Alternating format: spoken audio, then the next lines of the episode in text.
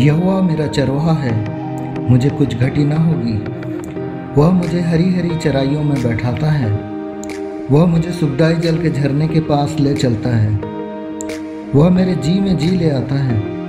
धर्म के मार्गों में वह अपने नाम के निमित्त मेरी अगुवाई करता है। चाहे मैं घोर अंधकार से भरी हुई तराई में होकर चलूँ तो भी हानि से ना डरूँगा, क्योंकि तू मेरे साथ रहता है।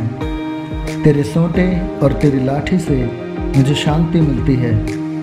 तू मेरे सताने वालों के सामने मेरे लिए मेज बिछाता है। तूने मेरे सिर पर तेल मला है। मेरा कटोरा उमड़ रहा है। निश्चय भलाई और करुणा जीवन भर मेरे साथ साथ बनी रहेंगी और मैं यहुआ के धाम में सर्वदा वास करूँगा।